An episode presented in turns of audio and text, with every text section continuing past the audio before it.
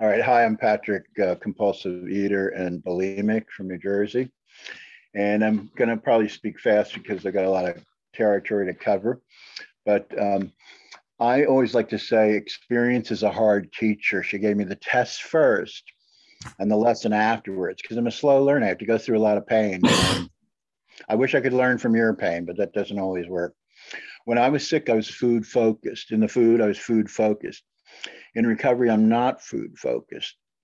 You know, as a human, I have a buildup of emotions, and this drives me to my poison because it gives me an alternate reality for a few minutes, uh, you know, a distraction and whatnot, temporary relief, whatever.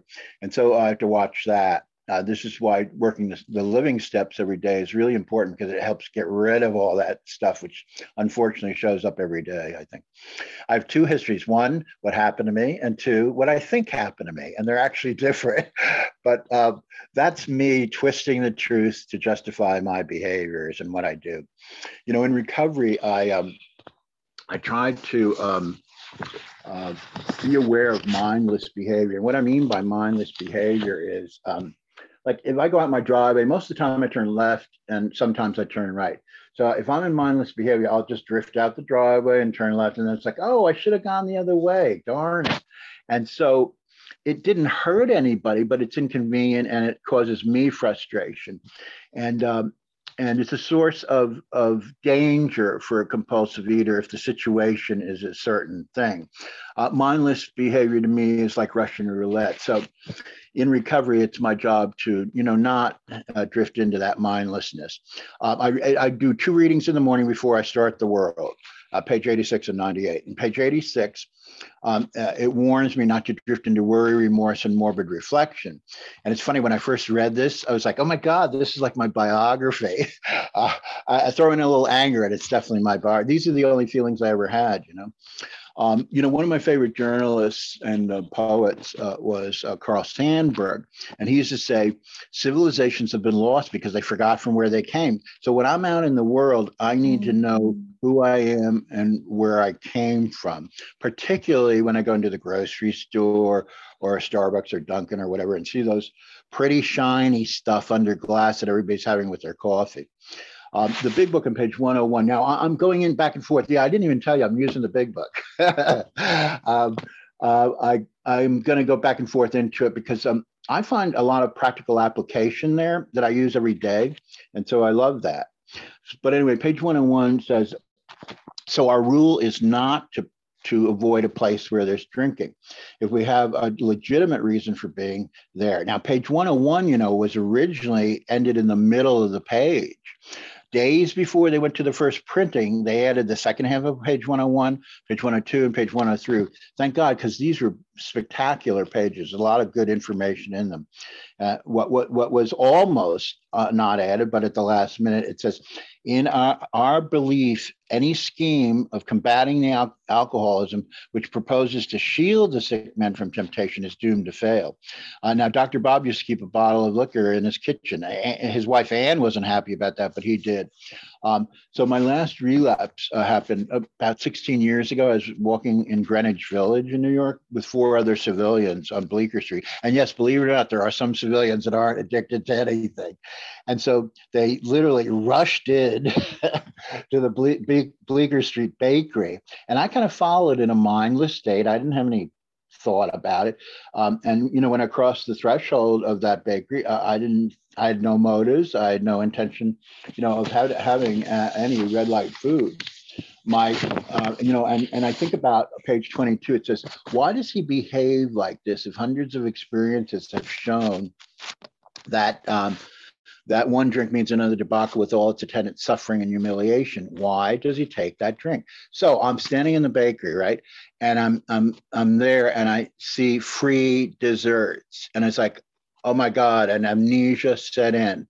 Um, and uh, by the way, dessert spelled backwards is stressed. I think that's kind of interesting. Um, I was in a mindless state, which of course, unfortunately converted into a fantasy state. And um, so I did take this thing and, and just one, and my fantasy rationalized, well, tomorrow I'm gonna start. I'll start back on the diet, which is a, a great lie. And um, this is really, I thought I got away with it, but I didn't really. Uh, one of my major character defects is this fantasy business. I I struggle with fantasy. Uh, you know, I don't like reality. Thank you. Uh, so page five fifty-nine, I'm going to turn to it quickly. Uh, five fifty-nine, um, it's the last story in the back of the big book, How to Handle Sobriety. And it's a great one. It's important for me because, you know, uh, this talks about fantasy, and, and so much of the big book uh, has really important stuff here. So here's what the author Bob Pearson, who wrote that story, said, the last paragraph. Above all, we reject fantasizing and accept reality. The more I drank, the more I fantasized everything. I imagined getting even for hurts and rejections. In my mind's eye, I played and replayed the scenes in which I was plucked magically from the bar where I stood nursing a drink and instantly exalted to some position of power and prestige. I lived in a dream world. A A led me gently from this fantasizing to embrace reality with open arms. And I found it beautiful, for at last I was at peace with myself, others, and with God. And so um, this fantasy business is a real struggle for me. Anyway, so um, I, um, I, I'm, I, I, I was in the bakery, I did this thing, and I thought I got away with it, I was okay. But the next morning something changed, and, and it did change uh, because I was back in another journey, you know, into that dark, shadowy world of compulsive eating and bulimia. And, and you know, funny, the sign in the bakery said free, but it had a big price tag for me. Five years relapse, uh, one hundred pound gain, um, bulimia, of course, uh, going endlessly. And the worst thing is my spiritual life went south.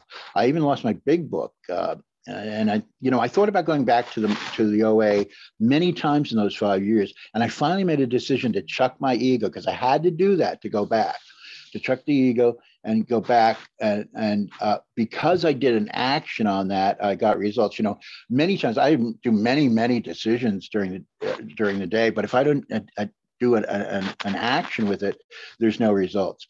So, so I went off, I went on my day off on a Saturday morning to this meeting, and somehow the car wound up in a fast food drive through and I didn't make it. And this happened three weeks in a row. And finally, the fourth week, I finally made it to this meeting, and I parked the car and I'm getting out of the car and I'm already negotiating on my way in. I swear, I'm, I'm negotiating.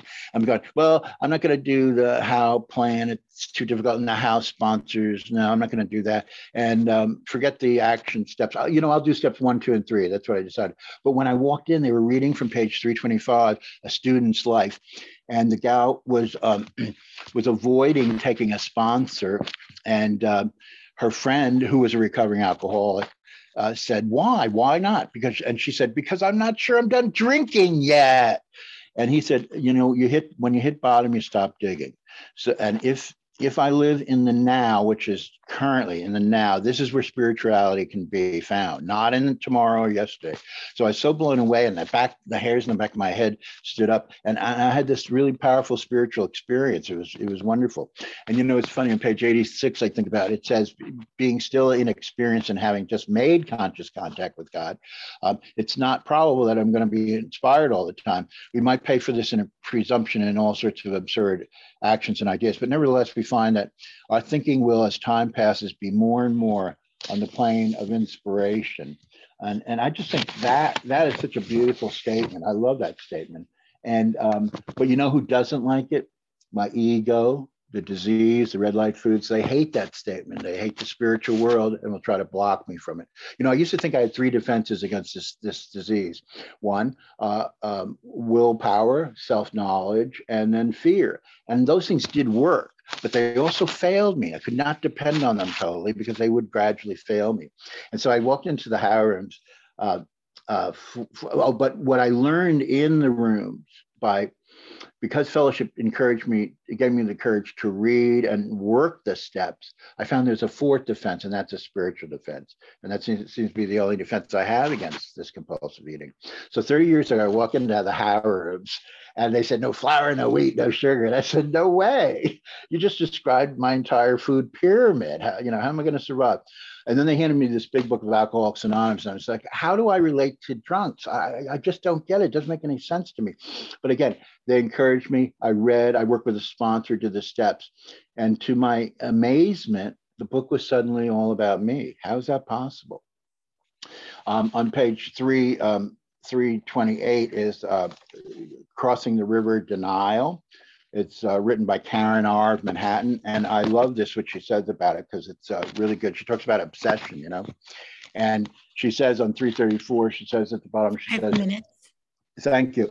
Uh, she says, the moment, uh, at that moment, I knew that the big, what the big book meant about the great obsession of every abnormal, abnormal drinker being to somehow someday control and enjoy his eating.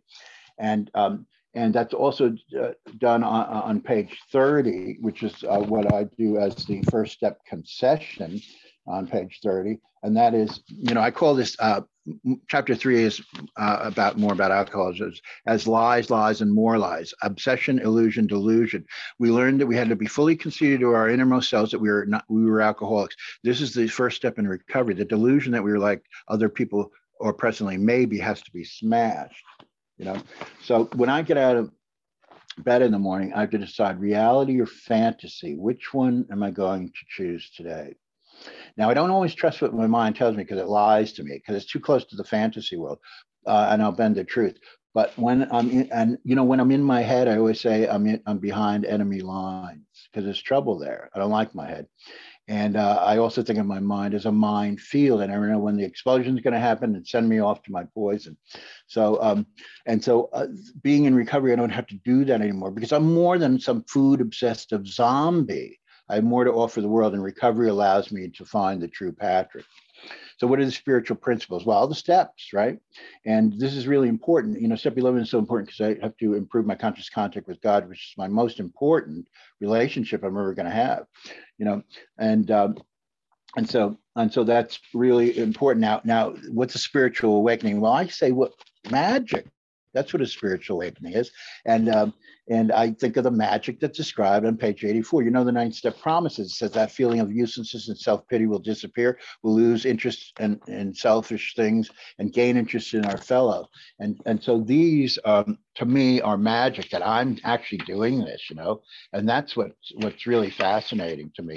Uh, and that that's how I interpret. Now, I have a spiritual life, and I have three little rules that I follow in the spiritual life. One, I'm independent of opinion, so what you think and say about me is none of my business. Two, when praying, I am not so arrogant as to uh, to have an unconditional demand. I have, un I've, I mean, conditional prayer. I have an unconditional prayer that whether it's answered or not doesn't matter. And three, I don't control anybody. And by practicing the living steps ten, eleven, and twelve, a spiritual awakening can be found, or I can maintain my spiritual life. And um, And this is why I go to a meeting, not to be entertained. I used to go to be entertained, but now it's it's a service. It's kind of more twelve step. Um, and uh, my second reading, uh, no, well, something I want to mention, which I think is important. I strongly believe the illness of compulsion is indirectness. Again, illness of compulsion is indirectness, because if I am dishonest, I'm not telling you the truth. And that sets me up for all sorts of trouble, all sorts of resentments.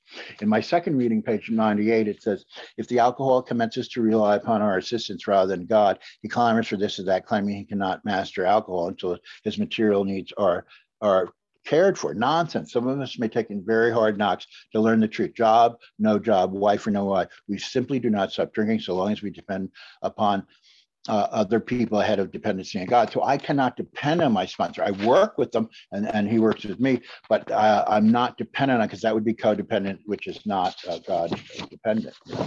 And so, um, uh, you know, with a spiritual life, I mean, I can survive the world. The world can be upside down, right?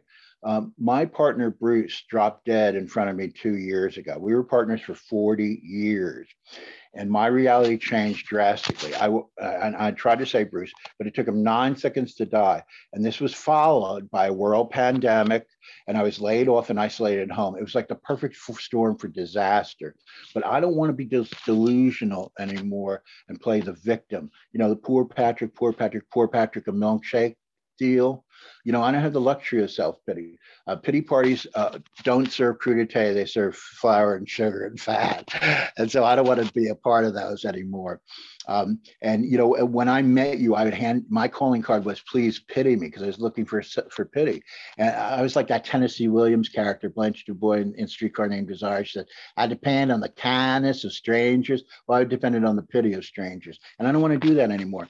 Now, step ten, I hope my timing is going okay here. Um, Um, step ten forces me to look at my part in the problem, uh, the character defect that re that regenerates every day. And so I've got, you're just about out of time. I'll just I'll just wrap it up. I'm almost done. Um, uh, so um, I I consider step ten as the unplugging step. It unplugs those regenerated defects.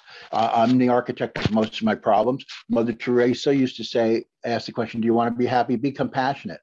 So faith leads to love, which leads to service. I came into programs thirty years ago, and I was a big shot, but I worked myself all the way up to servant. And I'm going to close out by uh, a quote from my favorite Scottish theologian, Carl Bard. By the way, this quote was plagiarized in Safe Haven in the back of the big book, which I thought was funny. But he says, "I can't go back and make a brand new start, but I can start right now and make a brand new end." Thank you and God bless.